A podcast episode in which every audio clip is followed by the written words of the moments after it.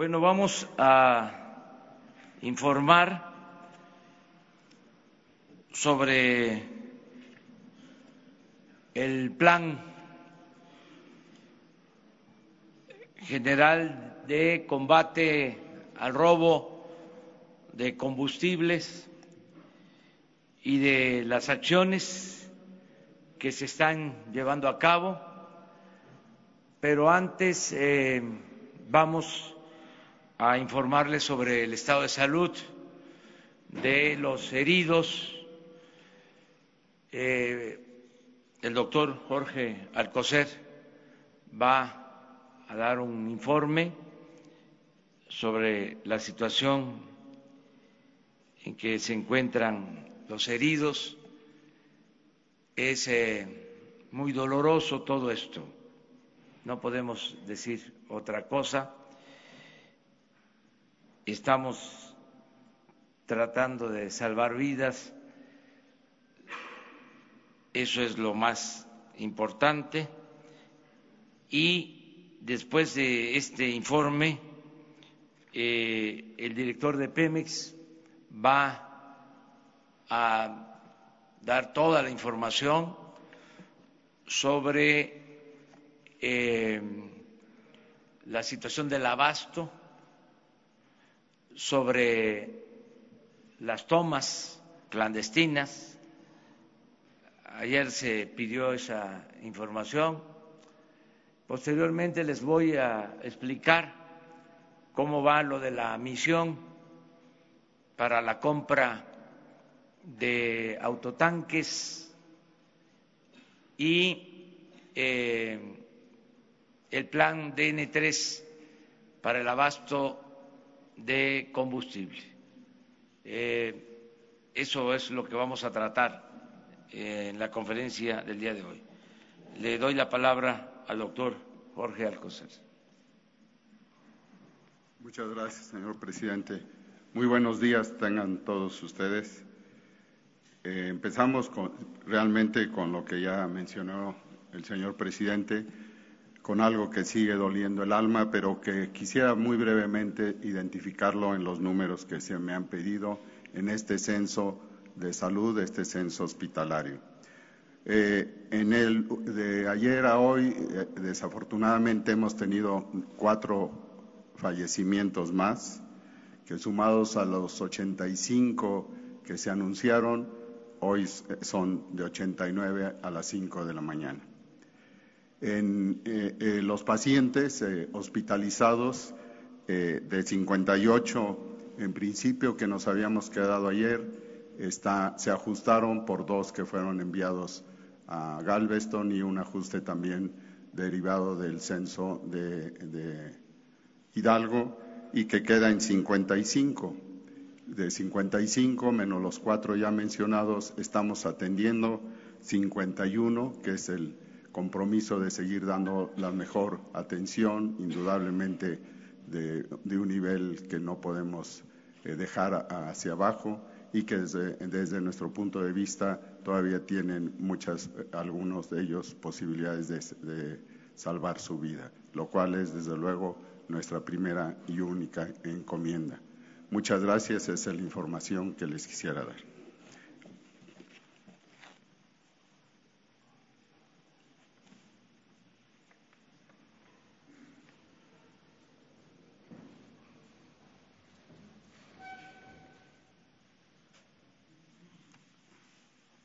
Permiso, señor presidente, buenos días. Les vamos a compartir información del estado que guarda el abasto en el país y algunas otras cifras.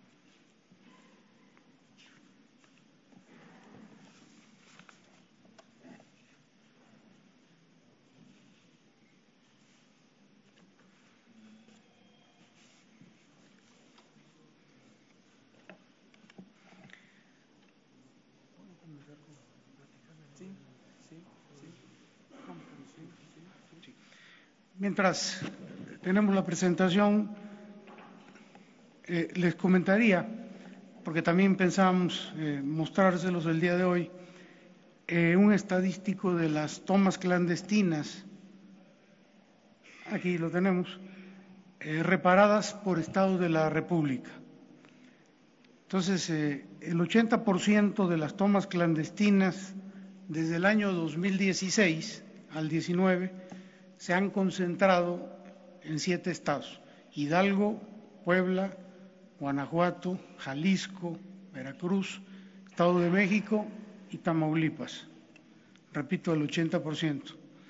En esta gráfica podemos observar que en el año 2016 eh, Hidalgo eh, tuvo 344 tomas clandestinas, ese año Puebla fue primer lugar con 1.533, seguido de Guanajuato con 1.309.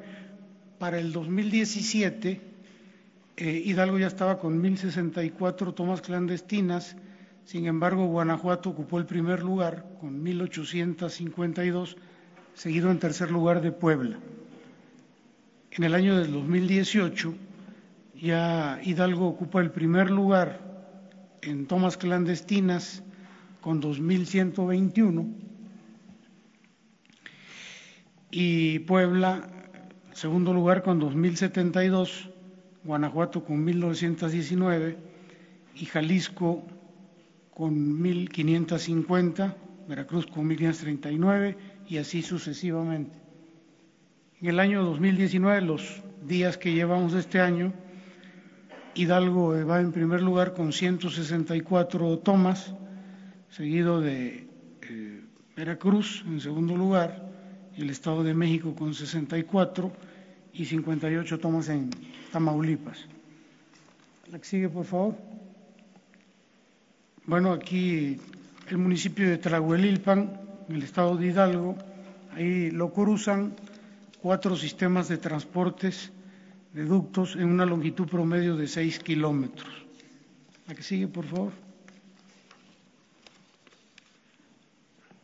Tomas clandestinas reparadas en Tlahuelilpan en el 2016, 6, en el 2017, 38, en el 2018, 23, en el 19 llevamos 3, de un total de 70 en estos años y tomas clandestinas con incendio en el estado de Hidalgo, hubieron seis en el 2017, 50% de estas tomas clandestinas con incendio fueron en Tlahuelilpan, en el 18, seis tomas clandestinas con incendio, en Tlahuelilpan 2, y en lo que va del año 19, 2019, una, eh, una toma con incendio en el estado y correspondió a a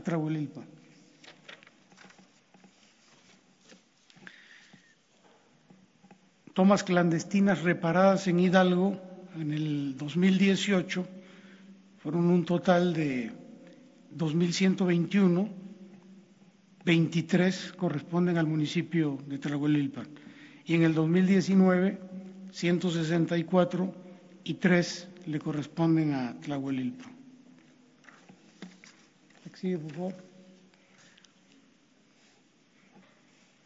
Bueno, aquí tenemos algunas imágenes de tomas clandestinas con incendio. Esta corresponde al municipio de Trahuelilpan, Hidalgo, el 17 de diciembre del 2018. Esta se llevaron 12 horas para poder eh, apagarla. Eh, esta de acá también Pan Hidalgo el 18 de noviembre del 2018. Esta eh, fue en el municipio de Ulapan, Hidalgo, el 4 de febrero de 2018. Esta eh, en Huichapan, municipio de Hidalgo también, el 23 de agosto del 2018. La que sigue, por favor. Eh, esta gráfica Ah, caray. ¿Me la cambiaron? Sí, no. Eh, también en Ulapan, Hidalgo, el 2 de diciembre del 2018, esta bueno, es el evento que nos ha ocupado los últimos días en Tlahuelilpan, el 18 de enero del 2018, y finalmente, pues, imágenes del 18 de enero del 18 en Tlahuelilpan.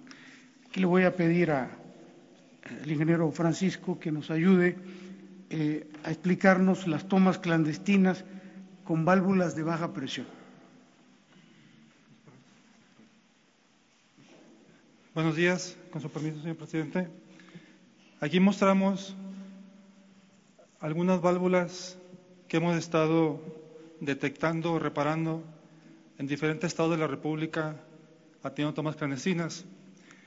Estas válvulas son válvulas de bronce para baja presión, 150 libras por pulgada cuadrada. Y eso ha originado gran cantidad de tomas clandestinas controladas porque no son las especificaciones que se tienen que utilizar.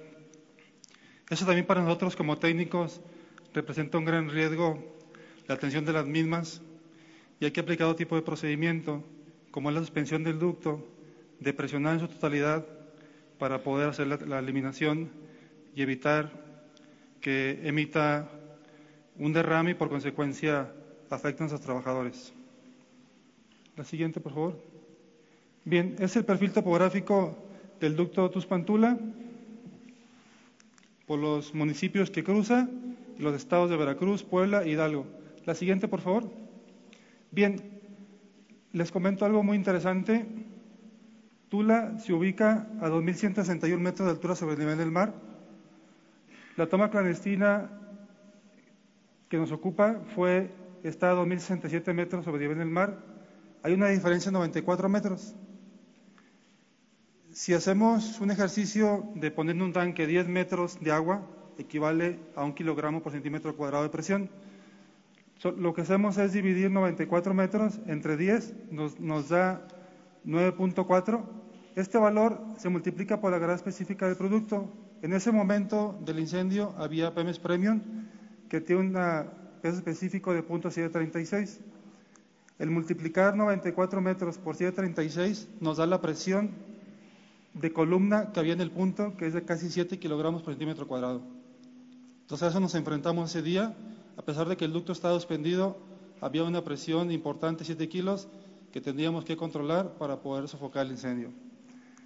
El inventario del ducto en ese momento de la válvula de Juan a Tula equivale a 9.785 barriles. ¿Cómo se obtiene esto? Son 14.9 kilómetros por 654 barriles.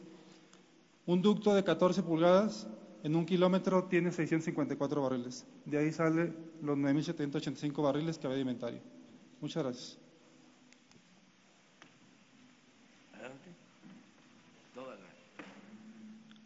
Eh, hablaríamos entonces de la situación que guarda el abasto en el país.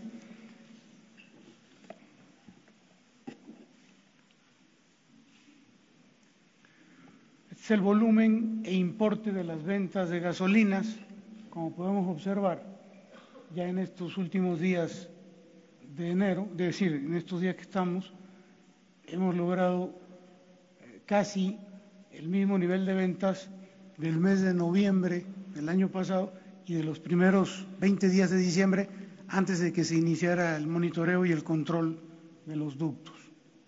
Aquí sigue, por favor. Esto es lo que corresponde al diésel. Más o menos ustedes pueden observar que ya se normaliza la tendencia en relación a las ventas del año pasado. La que sigue, por favor. Es el caso de la turbocina, pues es muy similar. La que sigue, por favor. Caso de Jalisco, bueno, aquí vemos que todavía nos falta llegar a los promedios de venta de noviembre y de diciembre del año pasado. Perdón. Sí, esto es importante, gracias señor presidente, es importante porque eh, comentarles que en el caso de Jalisco, el día de ayer reiniciamos el ducto Salamanca-Guadalajara con la finalidad de resolver ya el abasto y este, lo iniciamos a las 7.30 de la mañana.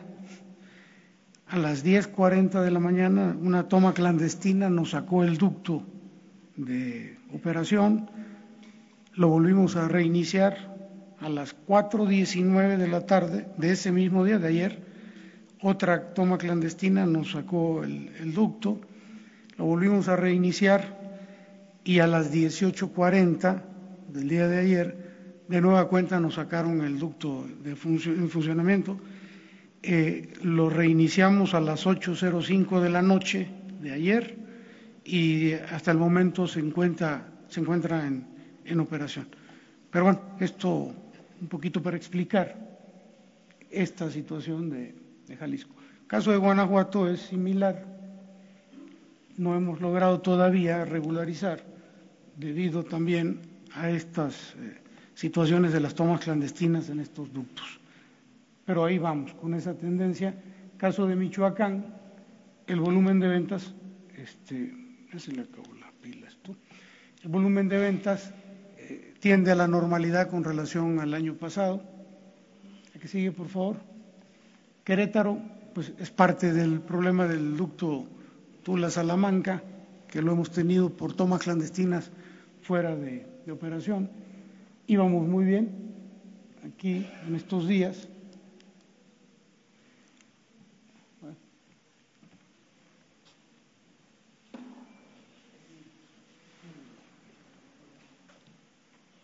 La que sigue, por favor. El Estado de México, afortunadamente, eh, hemos logrado durante ya varios días eh, mantener en operación el ducto, el ducto Tuxpan-Azcapotzalco, que es el que provee de combustible a la Ciudad de México y a la zona metropolitana. Y este continua eh, flujo de combustible por ese ducto, pues nos está ya empezando a regularizar la venta en el Estado de México en relación con los meses de noviembre y diciembre del año pasado. Aunque el Estado de México es el Estado que consume más y va a costar un poquito de, algunos días para lograr llenar los inventarios y lograr la regularidad, la normalidad. La que sigue, por favor.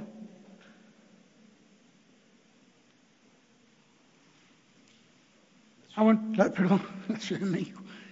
Casi nada. La Ciudad de México, este, aquí ya podemos observar que también gracias a este, este ducto, Tuxpan Azcapotzalco, eh, muchas gracias, hemos logrado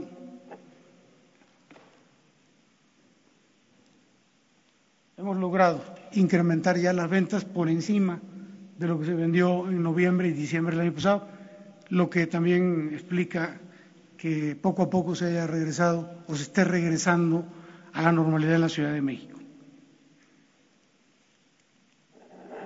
Hidalgo, bueno, pues este, aquí vemos su gráfica, estamos también a punto de, si no es que ya llegamos al volumen de ventas del año pasado, ahora que estuvo suspendido debido al problema de eh, que todos conocemos, eh, se cerraron las válvulas y se mandó combustible a Pachuca, lo que nos ayudó mucho en los inventarios ahí.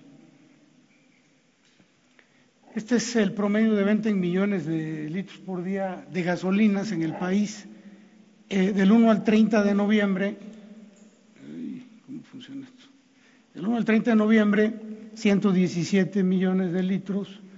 Del 1 al 20 de diciembre, 119 millones de litros vendidos y del 21 de diciembre al 19 de enero 121 millones de litros. Eso indica un poquito que vamos eh, un poquito por encima del volumen de venta con relación a noviembre y a los, a los 20 primeros días de diciembre. Diésel, bueno, en noviembre vendimos 53 millones de litros, eh, del 1 al 20 de diciembre 51 y el promedio que traemos de 21 de diciembre al 19 de enero es 47 millones de litros. En el caso de la turbocina, en noviembre 14 millones, 20 primeros días de diciembre 13 millones y del 21 de diciembre al 19 de enero 15 millones. La que sigue, por favor. El promedio de las tres, gasolina, diésel y turbocina, 184 millones en noviembre, 183 los primeros 20 días de diciembre y del 21 de diciembre al 19 de enero, 185 millones. Un ligero repunte ya. La que sigue, por favor. Bueno, este es el, eh, la desviación por mercado ilícito. Eh, aquí podemos observar, es que no funciona esto. Pero se, se ve. Sí se ve. Desde, a partir del 20 de diciembre, que se inició el monitoreo y control de los ductos, de inmediato se observa cómo de 72 mil barriles, de un promedio que traíamos en el año eh, de 56 mil barriles diarios, en noviembre fueron 82 mil barriles diarios, em, empezó la reducción en el, en el robo de combustible 43, 31, 28, 19, 20, 24. Y donde empieza con rojo ya se refiere a, a este año y se ha venido sosteniendo el control en el robo. Este es el producto recuperado en miles de barriles.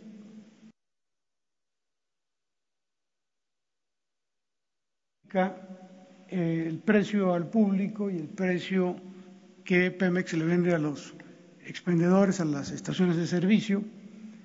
Eh, aquí observamos este, el precio 1874, que es el último que tenemos, que es el que se le da en promedio a los eh, consumidores, y el precio al que Pemex les oferta a ellos, que es de 16.97. La que sigue, por favor. Son los márgenes operativos en estación de servicio, dependiendo de la región del país. En el caso de la región norte, eh, en Topolobampo, es donde se da el mayor margen de, eh, de utilidad, en el orden de 2.85 contra el precio que Pemex les vende. En el caso de Centro Occidente es en Querétaro, donde se refleja el mayor margen, 2.14. Caso de Centro es aquí en la Ciudad de México con 1.95 y en el sur sureste, en Progreso, con 1.96. Sigue, por favor. Bueno, aquí podemos observar cómo ha venido creciendo el margen en estación de servicio para la gasolina regular del 3 de agosto del año pasado al 12 de enero de este año. Esta es la composición del precio de la gasolina eh, a partir del costo del producto más impuestos, el margen que tiene Pemex de 0.5, el margen que tienen las estaciones de servicio en promedio, que es de 1.71, más el flete de 0.07, lo que nos da ya el precio final al consumidor. La que sigue, por favor. Muy bien, es cuanto les queríamos informar, presidente.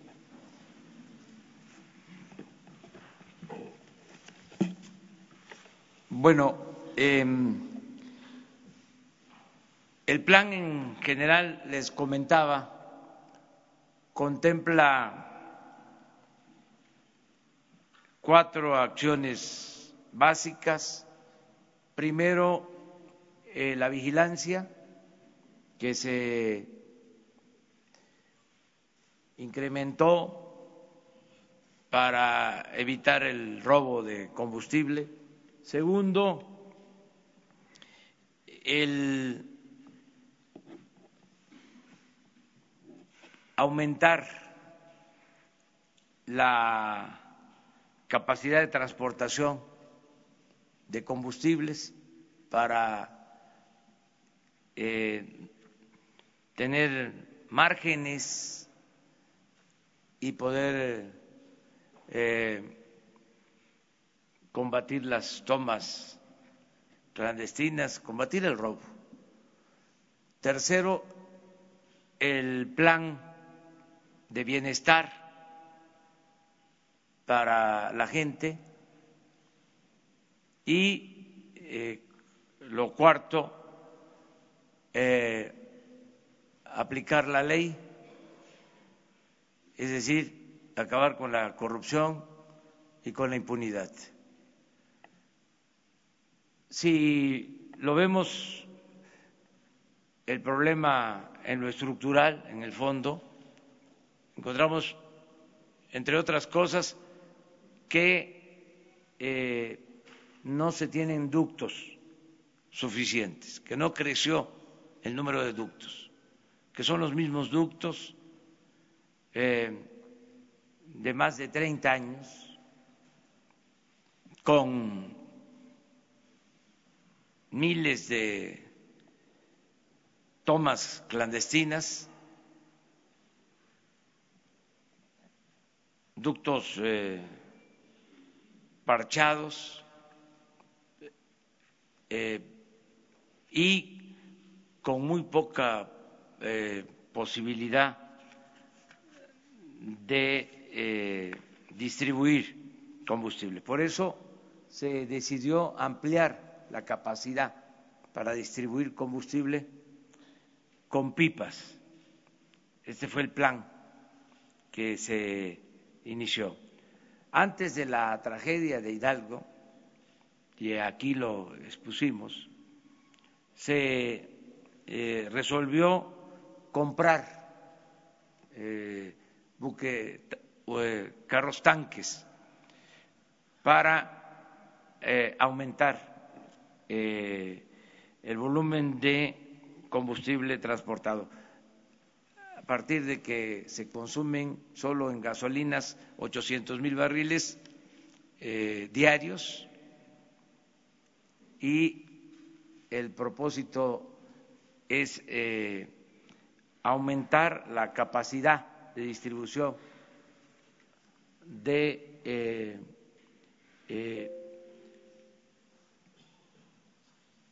existente. Y por eso se resolvió comprar pipas para tener eh, cuando menos 200 mil barriles más en distribución, porque tenemos inventarios, tenemos combustibles en los puertos, pero no puede distribuirse el combustible porque constantemente hay que estar eh, parando los ductos debido a las tomas clandestinas. Entonces, se procedió a comprar eh, pipas. Se envió una misión a Estados Unidos para adquirir autotanques. Esta misión la integró eh, el secretario de Relaciones Exteriores, la secretaria de la Función Pública, la secretaria de Economía y la oficial mayor de la Secretaría de Hacienda y Crédito Público, acompañado de servidores públicos de Pemex y de la Secretaría de la Defensa, porque estas eh, pipas estos carrotanques eh, van a estar operados por la Secretaría de la Defensa en el plan DN3 de abasto a combustibles. Es un asunto de seguridad nacional. El informe que tengo de ayer de la misión es de que ya se firmaron contratos para adquirir 571 pipas.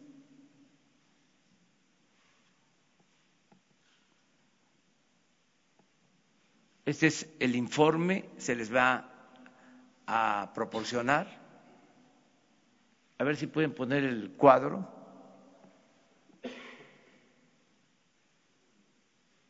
Antes, el cuadro general. Esto es Eso es lo que ya se adquirió. Son las 571 pipas con un costo de alrededor de 85 millones de dólares. Estos son, estas son las empresas, la capacidad por unidad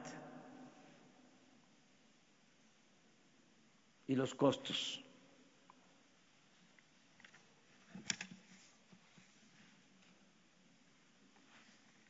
Esto nos va a significar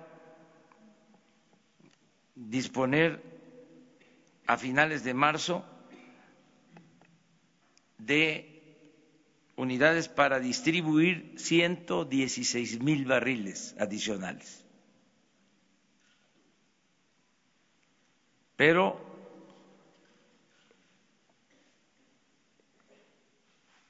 si hacemos dos viajes, por ejemplo, Tuxpan, Ciudad de México, tendríamos un poco más de 200 mil barriles, que es el margen que buscamos. Además, todavía faltan eh, adquirir otras eh, unidades para tener 707 en total. Estamos hablando de 571 unidades.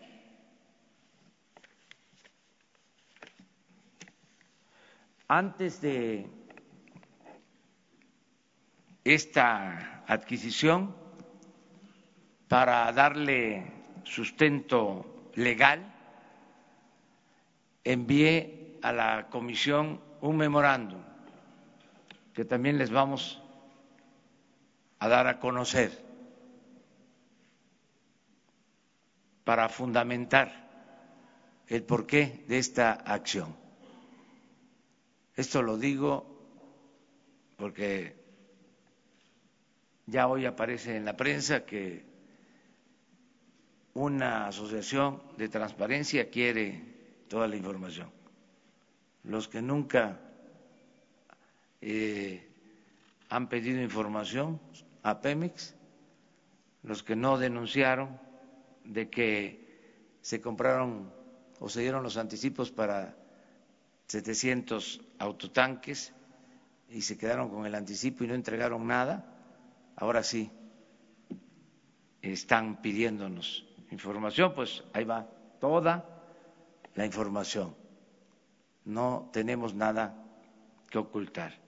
Se va a actuar con absoluta transparencia. También, abriendo otro paréntesis, eh, ya se recibió una eh,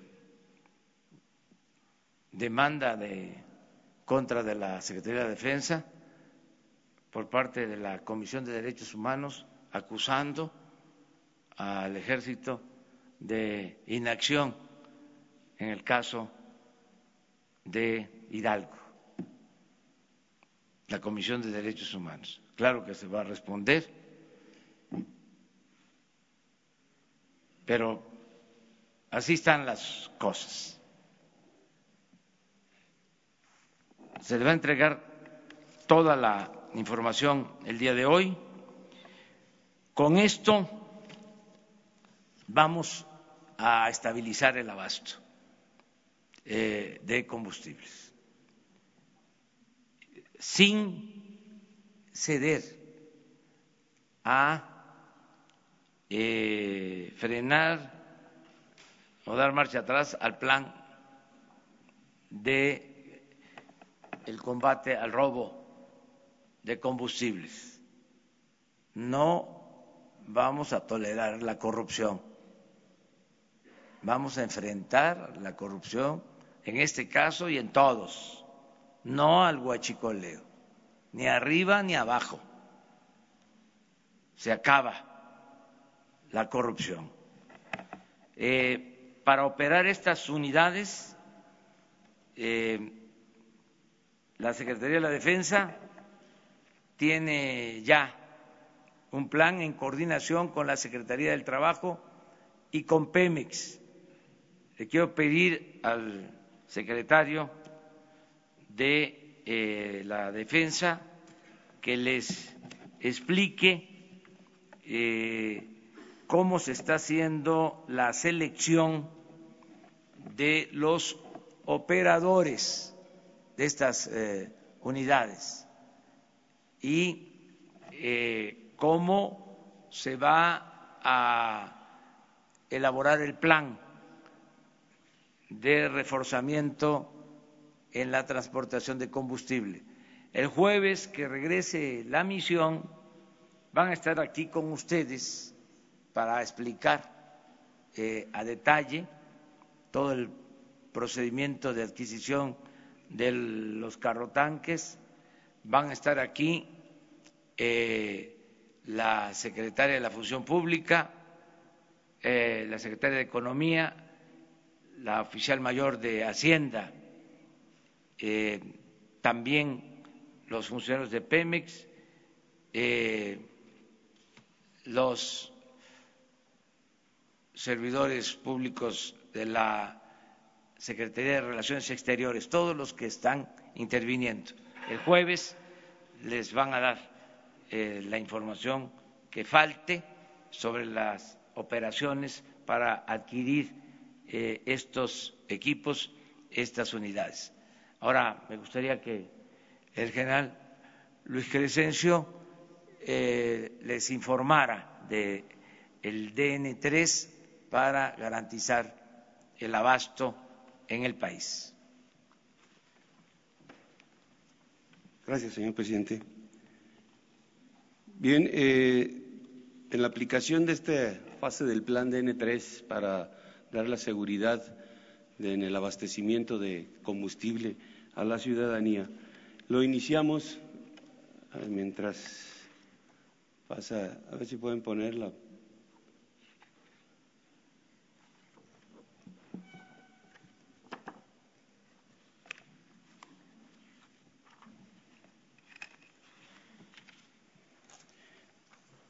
El robo de combustible no solo es un delito, es una actividad peligrosa. Una presentación acercarte a las fugas y a las tomas clandestinas. Reporta a los huachicoleros Bien. al teléfono 01800 228 9660. Tu denuncia es anónima.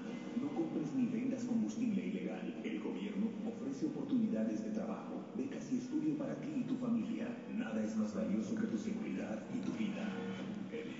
Gobierno de México. Bien, esta eh, esta fase del plan DN3 la iniciamos con una convocatoria que aquí se presentó, una convocatoria que fue enviada a los diferentes medios de comunicación por diferentes, eh, eh, las diferentes posibilidades que teníamos de hacer llegar a la población toda la información de esta convocatoria. ¿no? Empleamos medios impresos, radio, televisión, redes sociales y tuvimos una, muy buena respuesta. En, la primera etapa, esta de la convocatoria eh, pudimos eh, recibir a 500 a 5.362 aspirantes interesados en formar parte de, este, de esta ah, ah, atención, de esta emergencia que, en que se tiene en el país. Eh, la segunda etapa eh, fue la recepción de documentación. Eh, este se establecieron tres módulos en el campo militar número uno, aquí en, la Ciudad de México. Ahí se, fueron revisando todos los, requisitos para poder eh, dar la certeza a través de la documentación de las capacidades que tiene el personal que se presentó. En una tercera etapa se realizaron exámenes médicos, eh, y psicológicos con personal especialista de las Fuerzas Armadas y este, el examen práctico con personal especialista de Pemex. Eh, haciendo una, eh, pues un resumen de todo lo que tuvimos de solicitudes, en un total hubo 6.199 solicitudes, de las cuales 837 fueron por eh, vía telefónica y 5.362 de manera presencial ahí en el campo militar número uno. De estos, de este gran total de 6.199, 2.878 personas, entre las cuales hay seis mujeres, entregaron la totalidad de la documentación. De este, de estos 2.878, eh, tuvimos eh, ya los exámenes, o sea, le realizaron a 1.365 eh, elementos, de los, dentro de los cuales hay cinco mujeres, resultando aprobados 804 elementos. tenemos pendiente por evaluar a 1.513 los exámenes prácticos, hasta el momento llevamos evaluados 354 personas y aprobados 253. de estos aprobados hay eh, personas que tienen las licencias y hay otros que están en proceso de, eh, obtenerlas a través de la Secretaría de Comunicaciones y Transportes, que es quien está dando el apoyo para esta facilidad. Nos quedan pendientes por evaluar 450 personas. Tenemos ya aptos para la contratación y, ya con su licencia, que son la gente que llegó, que dentro de su documentación ya presentó la licencia a 120 eh, personas, 120 hombres que ya están en capacidad de, este, eh, ser contratados para esta actividad. Eh, repito, tenemos pendiente todavía por evaluar a 450 y, de, y tenemos aprobados 253, que ahí hay personal que va a sacar su licencia y que el día de hoy o el día de mañana ya estarán incorporados a los que tenemos listos para desarrollar esta actividad. Eh, desafortunadamente no se vio aquí en la imagen, pero ya tenemos eh, las cisternas que van a, realizar esta actividad, eh, tendrán en los costados eh, la parte de lo, que es el, tractocamión, las siglas que le corresponden eh, por ser eh, un vehículo que va a estar operado por la Secretaría de la Defensa Nacional y en el costado de lo que será el, área de, carga de, los combustibles tendrá la designación de plan DN3E y seguridad en el abastecimiento de combustibles. Y en la parte posterior el, símbolo de Pemex. Esas serán las, cisternas que estarán actuando dentro de este plan DN3 para este, esta actividad. Muchas gracias. Bueno, faltaron las eh, imágenes, pero este, se les van eh, a transmitir en cualquier momento eh, con la Dirección de Comunicación. Se adelantó un mensaje que vamos a difundir, ya lo vieron, pero este, lo vamos a repetir si se puede. Este mensaje se va a difundir en los tiempos oficiales para continuar con el plan de combate al robo de combustible. El robo de. El robo de combustible no solo es un delito, es una actividad peligrosa. No te pongas en riesgo. Evita acercarte a las fugas y a las tomas clandestinas. Reporta a los huachicoleros al teléfono 01800 228 9660. Tu denuncia es anónima. No compres ni vendas combustible ilegal. El gobierno ofrece oportunidades de trabajo, becas y estudio para ti y tu familia. Nada es más valioso que tu seguridad y tu vida. Gobierno de México.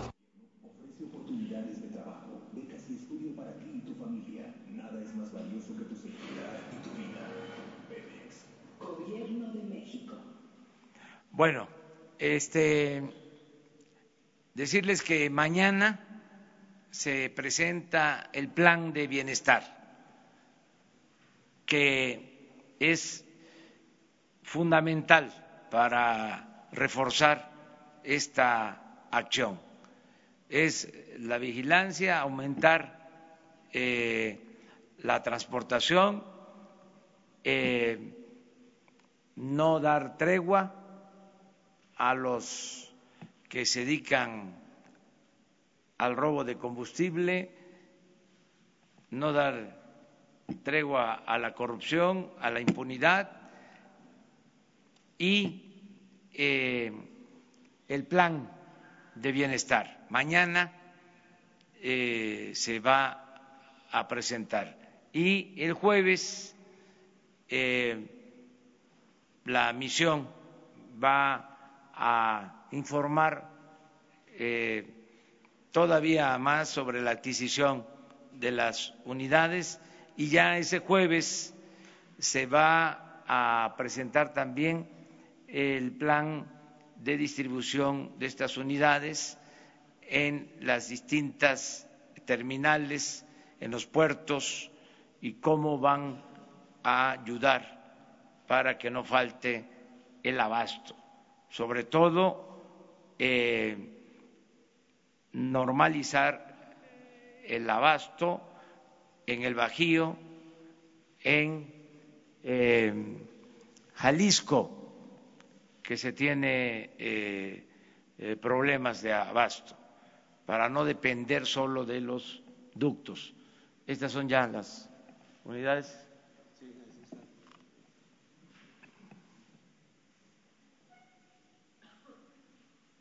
Y a ver si no pasan, aunque lo del cuadro atrás, eso es. Y antes, para que se observe antes, ahí, ahí empieza. Esta es la convocatoria. Adelante. Son los asistentes. la entrega de documentos, los exámenes médico, psicológico, práctico.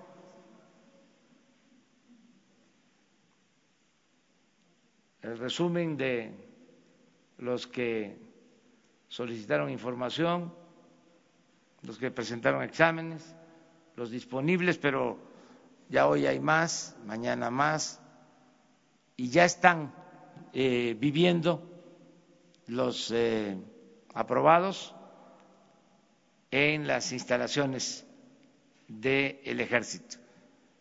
Ya están ahí para que eh, de inmediato se trasladen a la frontera a buscar las unidades. Eso es, básicamente. Ahora sí, abrimos la sesión de preguntas. Vamos por el centro.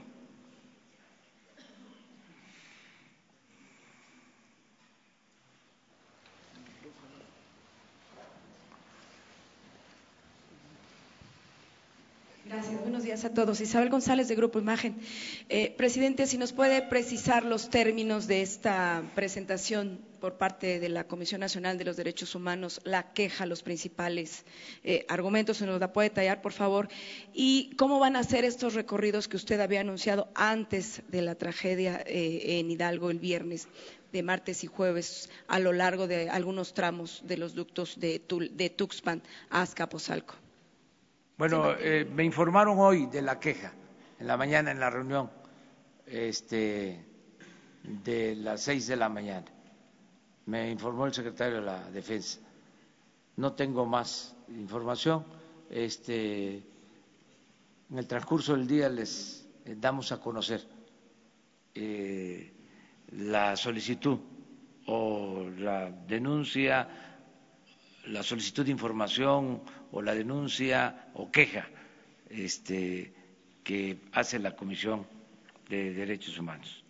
En el caso de la otra pregunta, ¿se mantienen estos recorridos que usted había anunciado? Sí, sí. ¿Cómo van a ser? El mismo martes, después de dar a conocer el plan general em, de bienestar, voy a estar en dos eh, comunidades del Estado de México inicio en Acambay. Y eh, ahí vamos a hablar de eh, el plan de bienestar. Y al día, el jueves, eh, voy a también a dos mm, pueblos, dos ciudades. Voy a Huachinango, Puebla, y voy eh, a Tulancingo, Hidalgo. De modo que voy a Estado de México, eh, Puebla, Hidalgo, eh, el jueves. Y voy a, seguir informando sobre eh, la opción de que haya trabajo, que haya ingresos, para que la gente no se vea obligada a eh, dedicarse a estas actividades. ¿El secretario de la Defensa Nacional tendría más detalles sobre esta queja? Sí, se les va a entregar hoy este, la información. Gracias. No sé si haya eh, un impedimento legal, pero si no hay, Nada se más la presentación de la transparenta. queja, ¿no? Finalmente. Sí, Es la presentación de la queja. así vamos, corriditos, hacia la Presidente, derecha. buenos días. Carlos Pozos, de Líderes Mexicanos y Petróleo y Energía. Solo una pregunta para usted y una pregunta para el director de Pemex. En este primer control de daños, presidente, la pobreza y la corrupción eh, son flagelos nacionales inseparables eh, que nos ha mostrado esta gran tragedia. ¿Alcanzarán seis años para poder enderezar al país? Sí, vamos a limpiar de corrupción al país. Y coincido con usted. El principal problema de México es la corrupción. Nada ha dañado más a México que la deshonestidad de sus gobernantes. La corrupción es la causa principal de la desigualdad social, de la desigualdad económica, es la causa principal de la pobreza, la corrupción. Y también por la corrupción se desató la inseguridad y la violencia. Entonces, no vamos a permitir la corrupción. Tenemos eh, muy claro el diagnóstico. Todas estas tragedias se originan por la corrupción y hay que atender las causas y nos va a alcanzar el tiempo. Dicen que vamos muy a prisa, es que así lo exigen las circunstancias, si no, no nos alcanzaría el tiempo. Si eh, no actuamos y seguimos eh, tolerando estas prácticas eh, por comodidad o por complicidad o por negligencia o por lo que sea, pues entonces nunca va a cambiar el país, vamos a seguir en lo mismo. Entonces sí nos va a alcanzar el tiempo este, para limpiar de corrupción el país y que este, sea eh, un propósito de todos los mexicanos. Hasta ahora, la verdad, me siento respaldado, porque la gente eh, quiere eso, que se acabe la corrupción. Hay algunos, una minoría, los que estaban acostumbrados a sacar provecho al amparo del poder público, los corruptos o alcahuetes de corruptos que están inconformes y hasta eso, ni siquiera tan echados para adelante. Eh, ahí, este, zigzagueando, ¿no? No frontal, porque saben que la gente no quiere la corrupción. Hablaba yo ayer de la fuerza de la opinión pública, está a nuestro favor para llevar a cabo las transformaciones. No es el uso de la fuerza, es el contar con una voluntad eh, colectiva lo suficientemente fuerte para eh, llevar a cabo los cambios. Y eso es lo que se está dando en el país. Por eso tenemos que eh, mantener el impulso y no este, detenernos. Y nos va a alcanzar el tiempo. Mi pregunta para el señor director.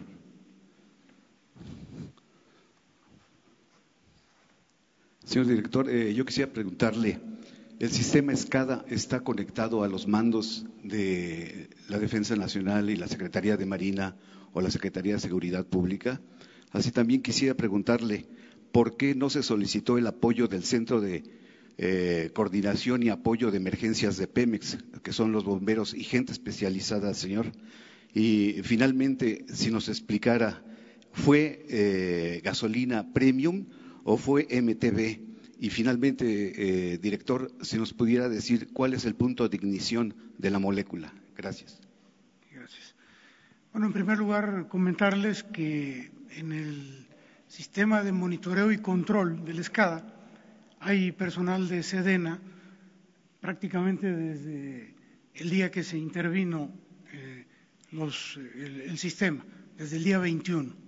De manera que hay una coordinación absoluta entre Sedena y Petróleo Mexicano, en general con todas las dependencias, pero en este caso concreto del monitoreo de, de los ductos con Sedena.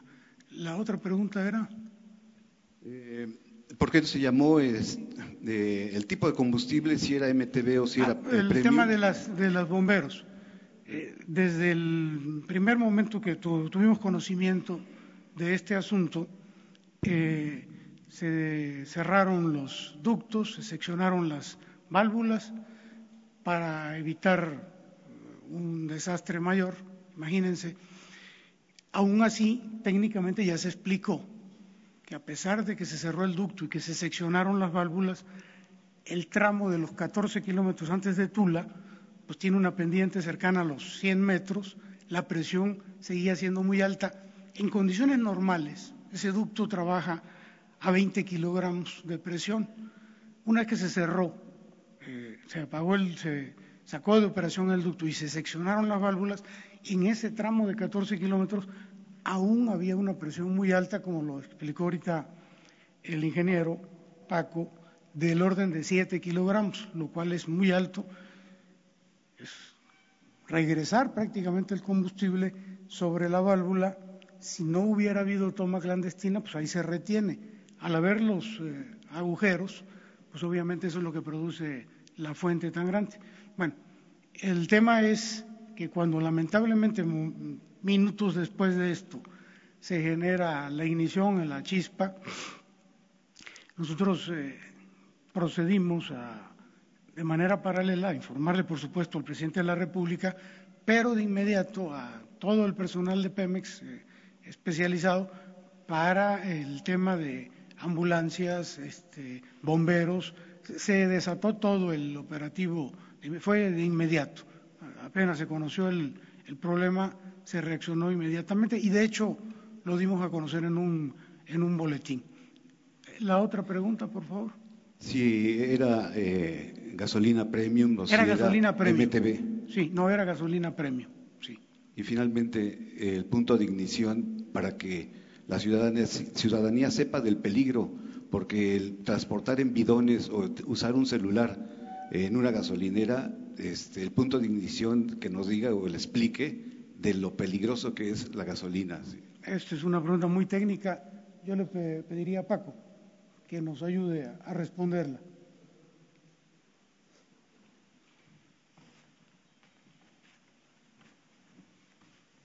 Sí, la temperatura final de ebullición son 226 grados este, eh, de la característica de la Pemex Premium. A ver, pero... Sí, no, lo que sucede es que eh, a menos 30 grados, con una chispa, hace este, explosión. Por eso es este, el, la estática o cualquier eh, chispa que se pueda generar pudo haber este, generado esa eh, explosiones. Por eso lo importante de, que se sepa que se y se informe eh, el manejar este tipo de hidrocarburos tan flamables y máxime si era MTB, pero ya dicen que es premium. Gracias. Sí, y también las características ese día de, del medio ambiente, que en especial ahí en esa zona hace mucho frío y baja la niebla, entonces también los vapores se concentran abajo. Entonces no permite que la evaporación, y eso también genera que rápidamente se pueda incendiar y ya lo que pasó.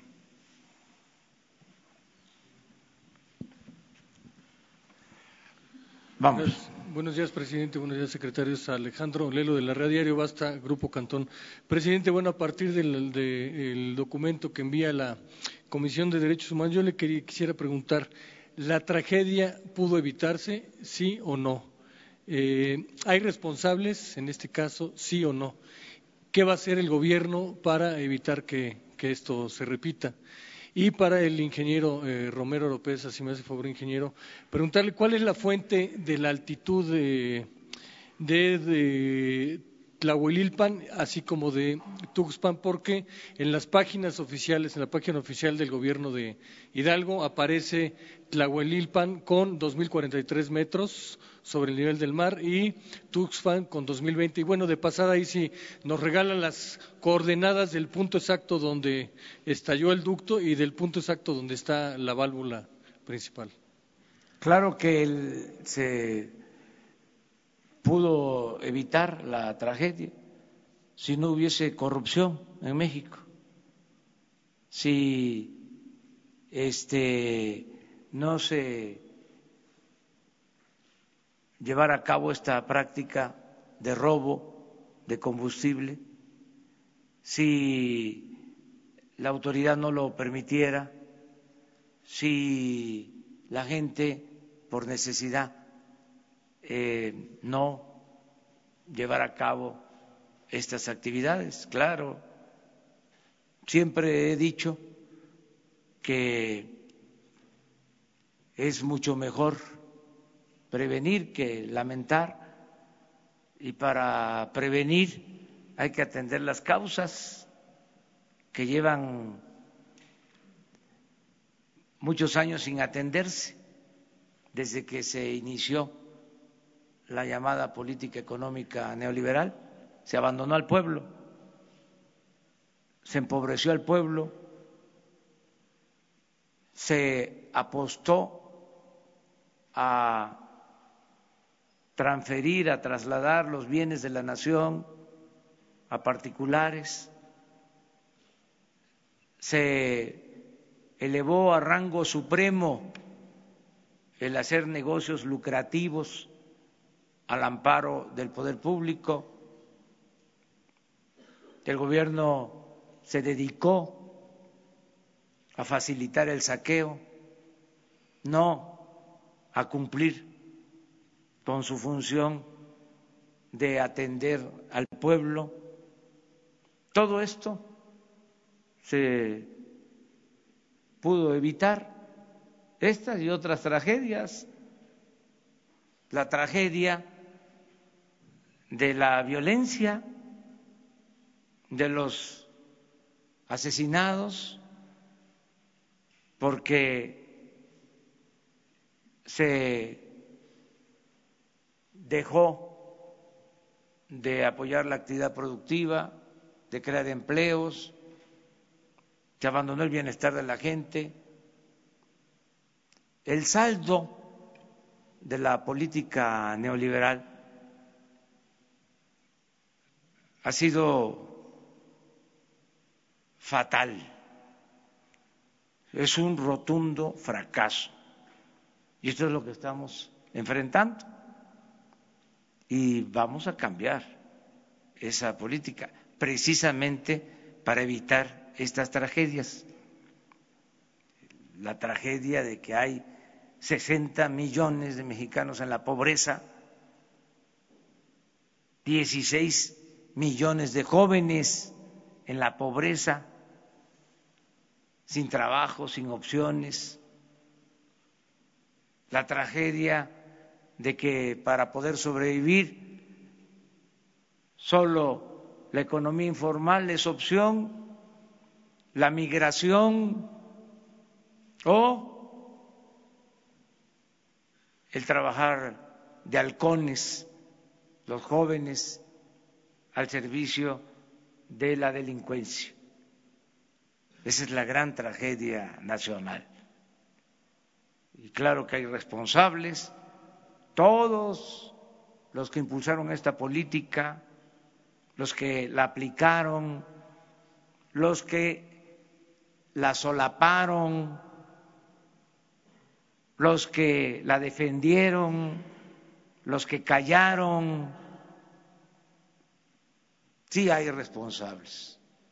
Y desde luego los principales responsables son los de arriba, porque es una pirámide, siempre. Entonces, queremos que esto cambie, pero vamos al fondo, vamos a participar todos en el diagnóstico con toda la información, esto que estamos viendo. ¿A poco la gente sabía que habían miles de tomas clandestinas. Se difundía esto, informaban los presidentes diariamente sobre cuánto se robaban de combustible. Esto es el cambio y vamos a continuar y vamos a seguir enfrentando obstáculos, pero no nos van a detener. Esa es mi respuesta. Gracias.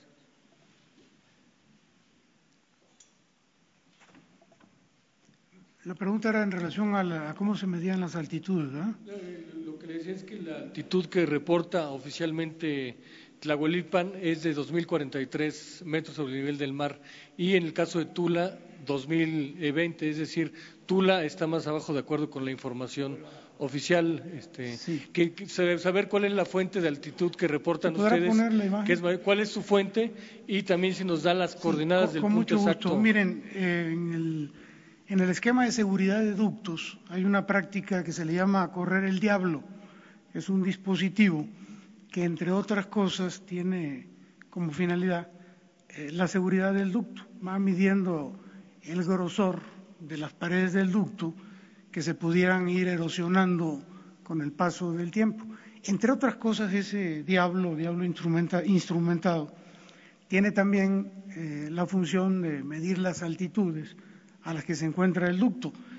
En el caso de Tlahuelilpan, o en el sitio concretamente del accidente, hay alrededor de 2.043, de acuerdo con la medición del diablo instrumentado, y en el caso de Tula, en el caso de la refinería de Tula, son 94 metros más. De hecho, se alcanza a ver tantito la diferencia de altitudes aquí, entre el punto del accidente y la refinería de Tula hay 94 metros que hacen que por gravedad la gasolina se regrese. Pero es a partir del diablo instrumentado que damos esta información. Sí, nos regalaría después las coordenadas de los dos puntos, el de la válvula y el de con mucho punto de, estallido. Gracias, gracias, director. Buenos días, presidente. Diana Benítez, de Diario 24 Horas. Preguntarle, eh, estos programas de desarrollo que va a presentar, ¿cuál va a ser el criterio eh, para aplicarlo? No sé si se trata de familias vinculadas al huachicol, o sea, ¿aplicaría normal para ellos? O en caso de que un joven, no sé, que no haya tenido trabajo, se dedicó al huachicol, ¿va a haber perdón y se le va a apoyar con estos programas? Y una segunda pregunta sería si mañana que acude a estas comunidades, eh, va a ir acompañado de elementos de la Sedena, va a reforzar su seguridad. Gracias. Bueno, este, eh, se definieron más de 80 municipios. Mañana vamos a presentarles todo el programa. y em, se incluye a toda la población. O sea, no eh, es solo a los que viven eh, a la orilla de, del ducto, sino a todo el municipio, por donde pasa el ducto. El criterio fue el municipio, básicamente.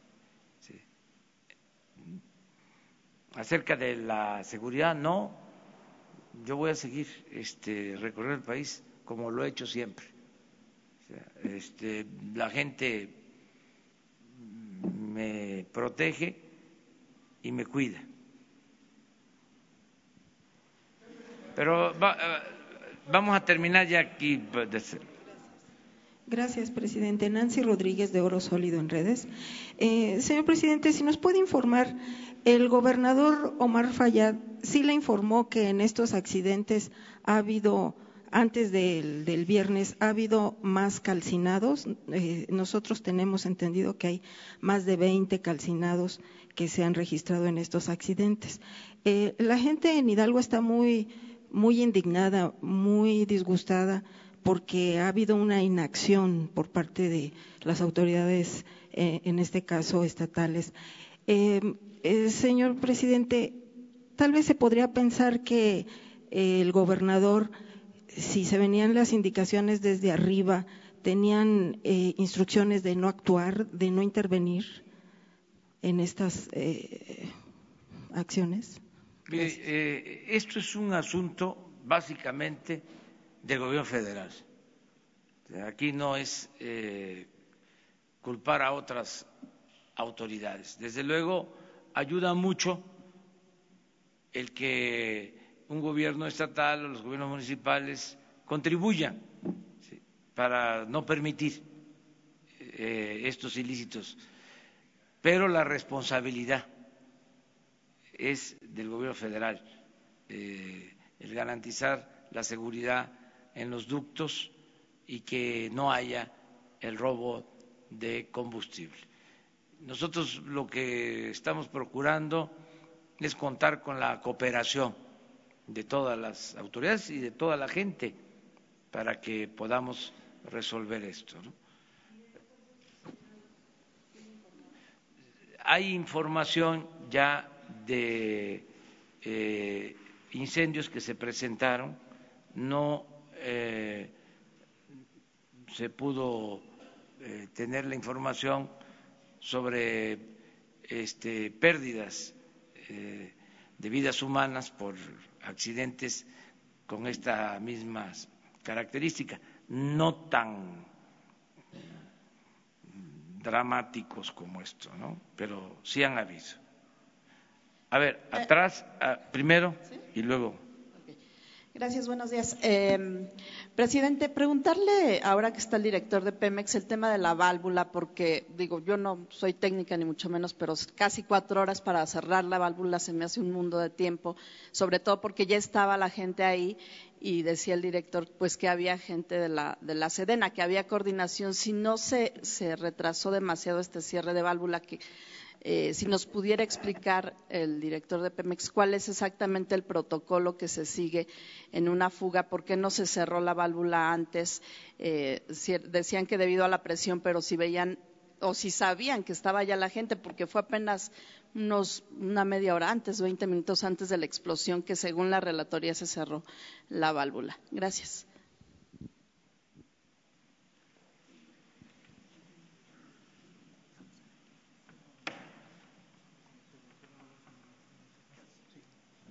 Le vamos a pedir al ingeniero Paco que nos, nos responda esta pregunta.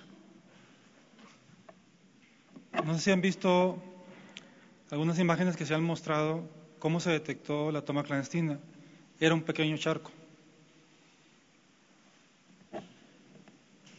Cuando nosotros recibimos el reporte, así inició con un pequeño charco. Cuando recibimos el reporte, que fue aproximadamente el ducto suspendió a las 18.20, si no mal no recuerdo. La válvula se seccionó a las 18.30.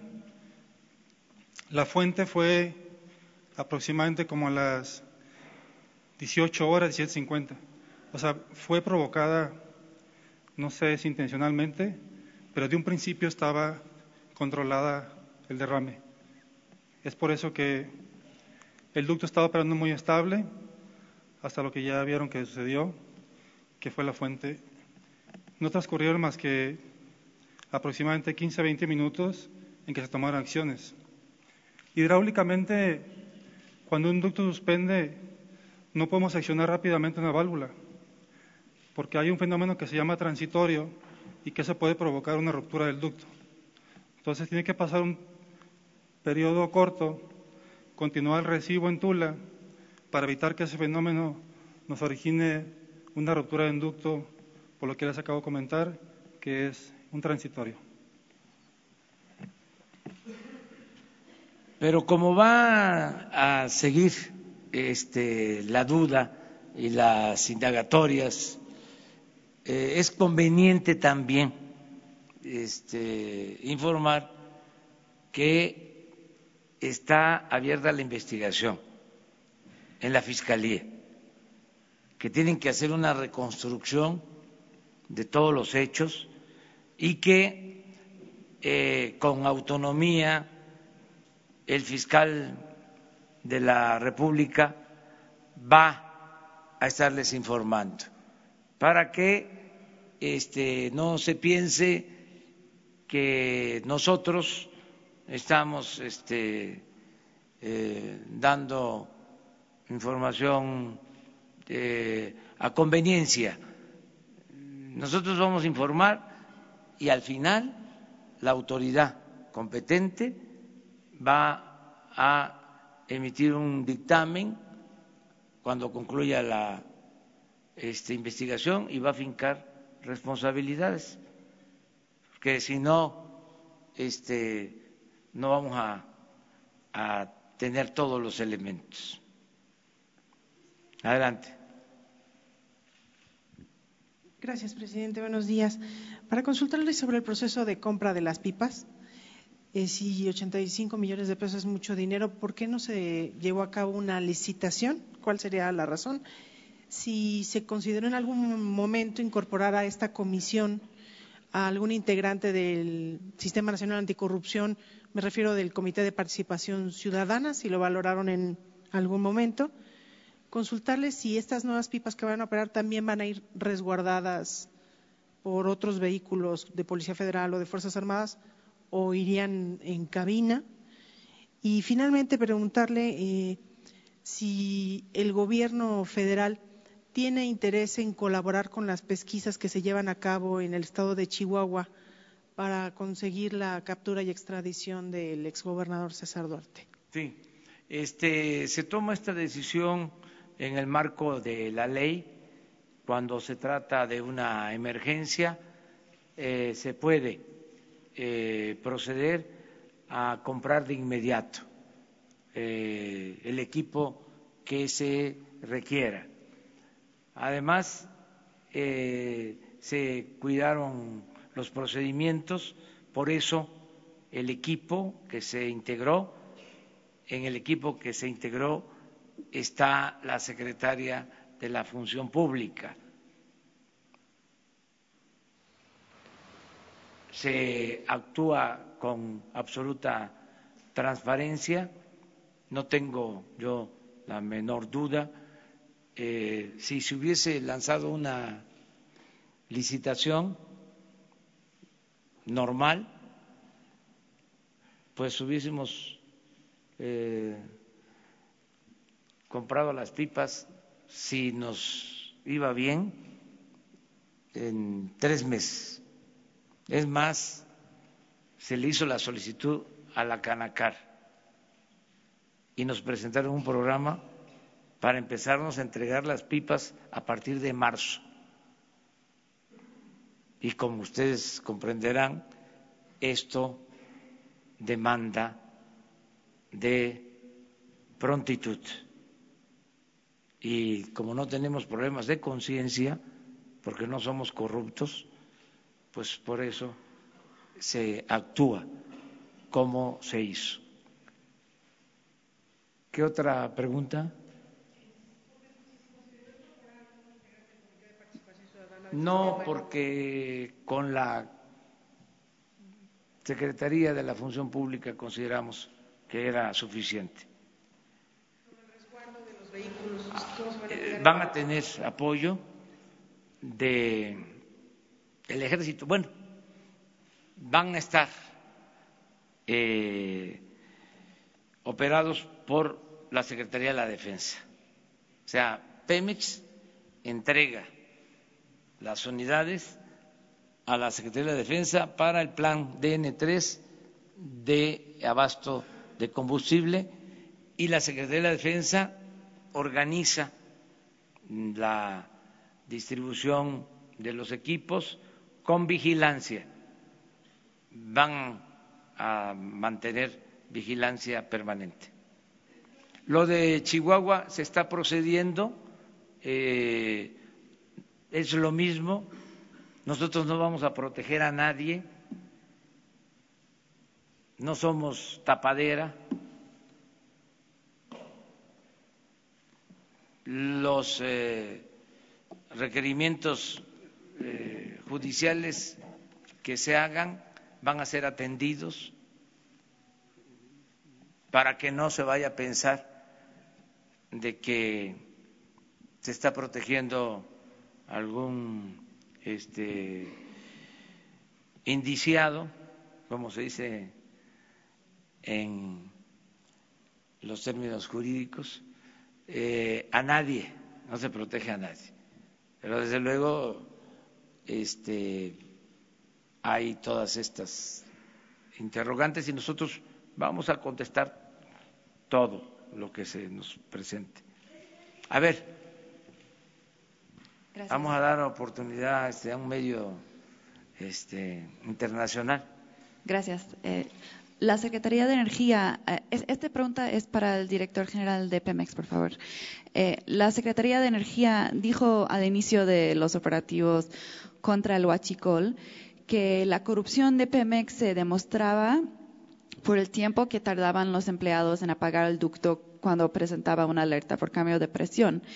En el caso de este incidente con las casi cuatro horas de Pemex que tardó en apagar el ducto, este, desde que las autoridades reportaron una toma ilegal, ¿hubo posible eh, corrupción o negligencia en este caso? Y pregunto porque el protocolo que habla de un nivel mínimo de presión se entiende que es cuando no no se tiene certeza de que es una fuga, pero en este caso sí había certeza de una fuga. O, podría ser que los empleados no estaban enterados, eh, lo que confirmaban los soldados. Y por otra parte, los empleados que están a cargo de esta decisión eh, sobre los ductos eran nuevos. Ya se había despedido o investigado algunos de ellos anteriormente, dado de las acusaciones eh, de corrupción en las, ah, de la Secretaría de Energía. Muchas gracias. Sí, mire, eh, nosotros eh, hemos relatado a partir de que tuvimos conocimiento de las cosas, eh, se actuó de acuerdo con el, con el protocolo de seguridad que indica el cierre del ducto, el seccionamiento de las válvulas la instrucción que recibimos del presidente de la República desde el primer día y desde antes era de, es la de combatir la corrupción en todos los niveles de la empresa. Desde luego esto se extiende a todo el gobierno y así hemos venido actuando, eh, reportando lo que hemos visto, combatiendo eh, prácticas no debidas, eh, de manera que en este tema. Vamos a seguir haciéndolo de, la, de igual manera. Desde luego han sido días muy intensos. Hablamos de los datos que tenemos, de la forma como nos hemos desempeñado a partir de las informaciones que hemos recibido y, seguramente y con el paso de los días pues se van a ir aclarando más cosas y sabiendo más detalles. Pero entonces, posible eh, negligencia y posible eh, empleados anteriores que estaban a, eh, a, cargo de cerrar el ducto? Mire, yo no me atrevería ni a negarlo ni afirmarlo. nosotros vamos a estar revisando bien esto. Cuando nosotros nos paramos aquí por instrucciones del presidente y por convicción propia, es porque tenemos datos duros, es porque lo que vamos a decir es, este, es real, es mm, proveniente de una base de datos eh, sólida y en este caso no puedo este, afirmar eso. Pero lo van a investigar tal vez. Sí, todo se va a revisar. Es la instrucción. Gracias. Sí, es lo mismo. O sea, eh, hay una investigación abierta para esto. Cuando decidimos eh, iniciar el plan en contra del robo de combustible, fue a partir de que se mantenía la información de el robo creciente llegó un día repito y lo tenemos documentado pero se tiene este, todos los días se tiene todos los días el robo porque eh, se contabilizaba oficialmente y había este, tolerancia en general. Entonces, un día de más de mil pipas robadas. Y coincidió que ese día eh, quienes monitoreaban eh, debieron aplicar el protocolo de cerrar ductos y no lo hicieron. Y por eso se tomó la decisión de cambiar al personal la dirección de eh, el monitoreo de los ductos central sí se cambió se cambió eh, pero no en toda eh, el área estamos hablando del monitoreo central básicamente. Eso se intervino, pero no en todo. Además, eh, el gobierno estaba invadido de corrupción. Es eh, un fenómeno generalizado el gobierno estaba hecho para la corrupción, para facilitar la corrupción. Esa es la realidad. Entonces, limpiar, pues va a llevar algún tiempo. No es que de la noche a la mañana eh, se limpia. Claro que ya hemos avanzado en muy poco tiempo por esto que estamos haciendo. Ya los que quedan, que estaban acostumbrados a el soborno, la mordida, a la corrupción, pues ya no están tan tranquilos, ya no es su ambiente, ya hay otra atmósfera, ya es distinto. No queremos corruptos en el gobierno. Entonces, se está avanzando, pero es un proceso que tiene que ver también con eh, el gobierno y con otros sectores de la población, porque no solo es el funcionario, es el proveedor.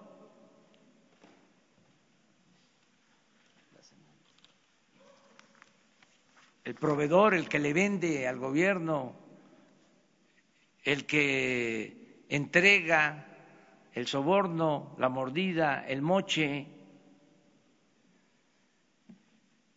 son jueces que este, no actúan con rectitud, con honestidad. Todo esto va a ir cambiando. Ahora acaba de resolver la Suprema Corte algo que eh, nos pareció justo hace poco.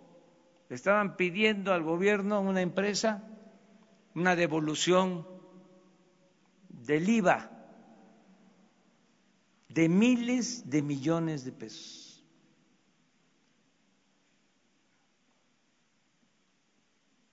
Imagínense si la Corte resuelve que se le pagara a esa empresa la devolución del IVA.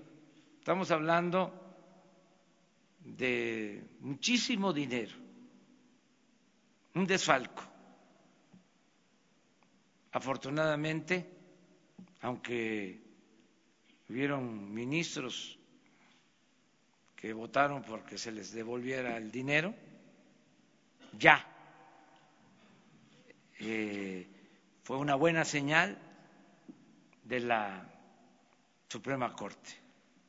Y todas estas cosas yo las voy a estar comentando. No les voy a dar todos los detalles, porque si no, ya no van a tener ustedes trabajo. Este, pero tenemos que ventilar estas cosas para que se acabe el influyentismo. Eh, que no haya jueces, que no haya ministros al servicio de grupos de intereses creados, que no haya funcionarios que están puestos por los traficantes de influencia, que no esté tomado, secuestrado el gobierno, que el gobierno represente a todos, que no sea un comité al servicio de una minoría rapaz. Ese es el propósito. Entonces es un proceso que tenemos que seguir llevando a cabo. A ver, sí, porque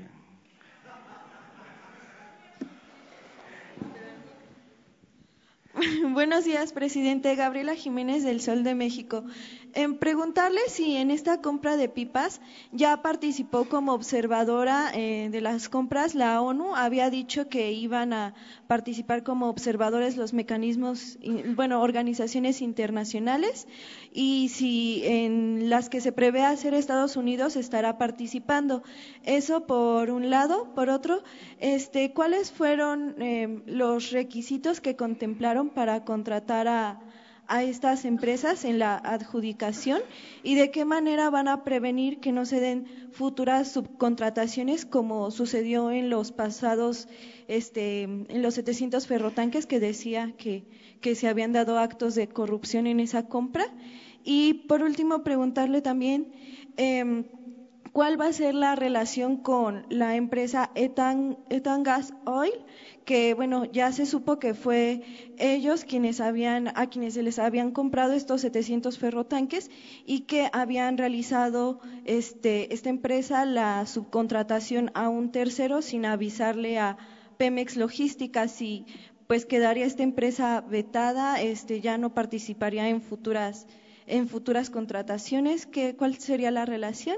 Y si nos pudiera decir cuál va a ser su agenda el día de hoy. Gracias. Todo eso te voy a contestar y más. Y, este. Eh, no dio tiempo para lo de la ONU, esto fue así, pronto. Eh, se fueron los integrantes de la misión el jueves el viernes estaban, como se explicó, ya con los proveedores. Fíjense, el viernes fue el día de las tragedias. Ellos están reunidos a las 12 del día en Nueva York y en la tarde, noche es la tragedia. Eh, y pues el reporte que tengo es de ayer sea que resolvieron pronto. Eh, el jueves van a explicar todo eh, para que haya más información. me preguntaste también sobre los eh, carrotanques, ¿no? Sí, eh, ya se está procediendo legalmente para reabrir la investigación, porque en efecto em, se dio el anticipo y eh, no se devolvió el dinero, Pemex no recibió los autotanques, se está alegando de que sí entregaron 15, pero formalmente este, Pemex en ese entonces no los dio como recibidos. De todas maneras, se está hablando de 400 millones de pesos, cuando menos. Quiero decirles que pensábamos yo que solo nosotros habíamos tenido la información, y eso no del gobierno, sino que fue un ciudadano y me entregó el expediente. Eh, pero ayer me estaban comentando que la periodista Ana Lilia Pérez, en su último libro, trató el tema de los 700 este, carrotanques. O sea, de nuevo, mi reconocimiento a esta periodista, porque ha hecho trabajos eh, sobre eh, el robo de combustible, sobre la corrupción en Pemex y también trató este asunto. Pero rompería relación entonces el gobierno con Etan Gas. Eso se ve legalmente si una empresa que incumple un contrato, pues ya no puede seguir este, siendo eh, proveedor de bienes. Es lógico esto. Y además eh, tiene que resolverse el asunto y recuperarse lo este, entregado, lo defraudado. No eh, se va a quedar esto así. ¿Y su agenda? ¿Mande? Su agenda. Mi agenda de hoy. Tengo, bueno, para preparar y el plan de mañana, el plan integral, tengo reunión con el gabinete de bienestar eh, y tengo reunión también para ver lo del aeropuerto y les adelanto que estamos preparando también la venta de los eh, aviones y de helicópteros que están ahí, que usaban los altos funcionarios públicos, que va a haber una feria y estamos también organizando ya un tianguis para vender las camionetas blindadas y todo eh, el equipo que usaba el Estado Mayor. Estamos hablando de más de 200 camionetas. Así que este, adelantamos, porque va a haber este tianguis, estamos buscando la forma para quienes nos preguntan, ¿y de dónde va a salir el dinero para comprar las pipas? Vamos a tener dinero. Bueno, primero porque como ya nos están robando lo que se robaban de gasolina, hay ahorros. Pero imagínense cuánto podemos sacar nada más de las camionetas. Además, van a haber interesados porque traer una camioneta de esas va a dar caché. Entonces, no es solo el precio comercial, sino este va a tener este otro valor. Entonces vamos a este, convocar a un tianguis y además estamos buscando la manera legal de hacerlo para que el que quiera comprar una unidad, a ver cuánto recogemos, no va a ser poco.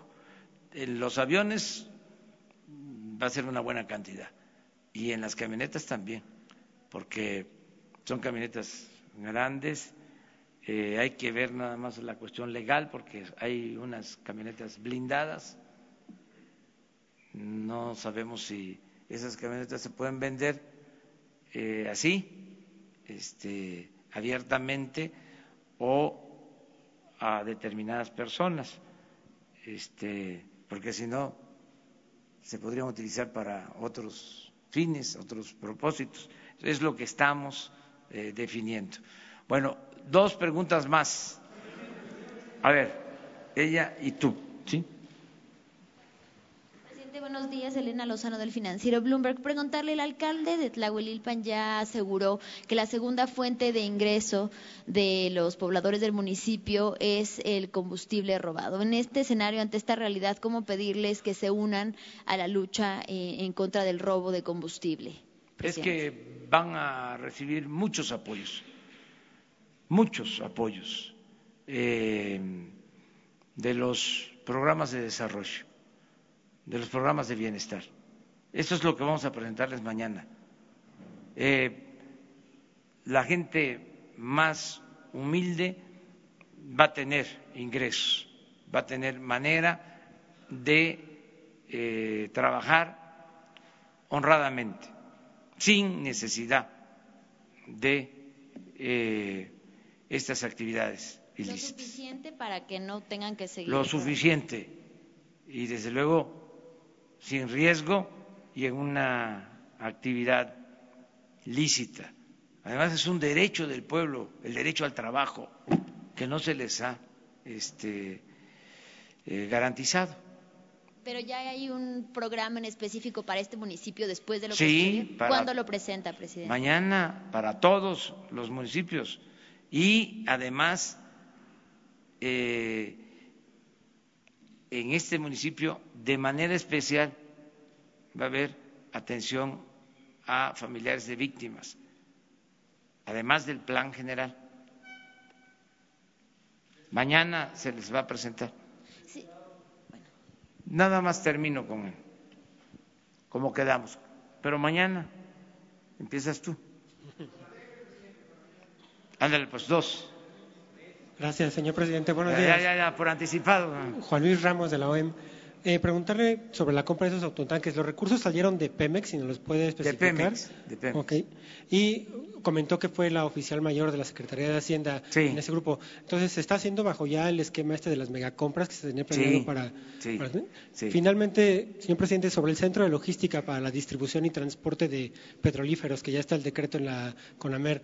¿Cuándo va a iniciar este centro y si ya tiene por parte de la Secretaría de Energía algún candidato o candidatos quiénes podrían ser los directores de este centro?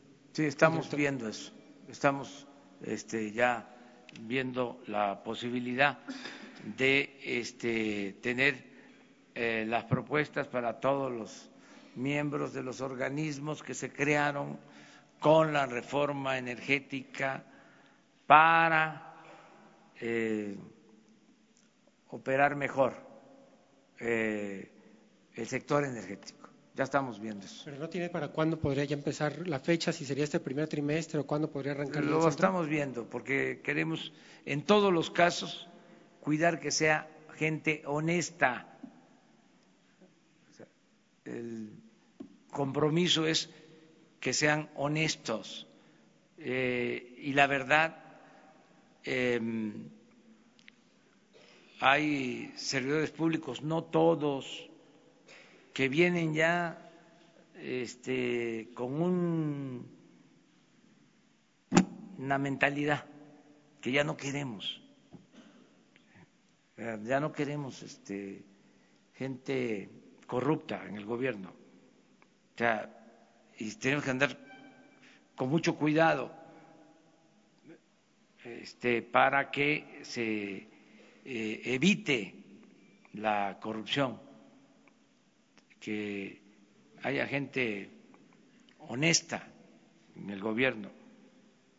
Eso es lo que buscamos. Entonces, por eso vamos poco a poco, pero vamos muy bien. Muchas gracias.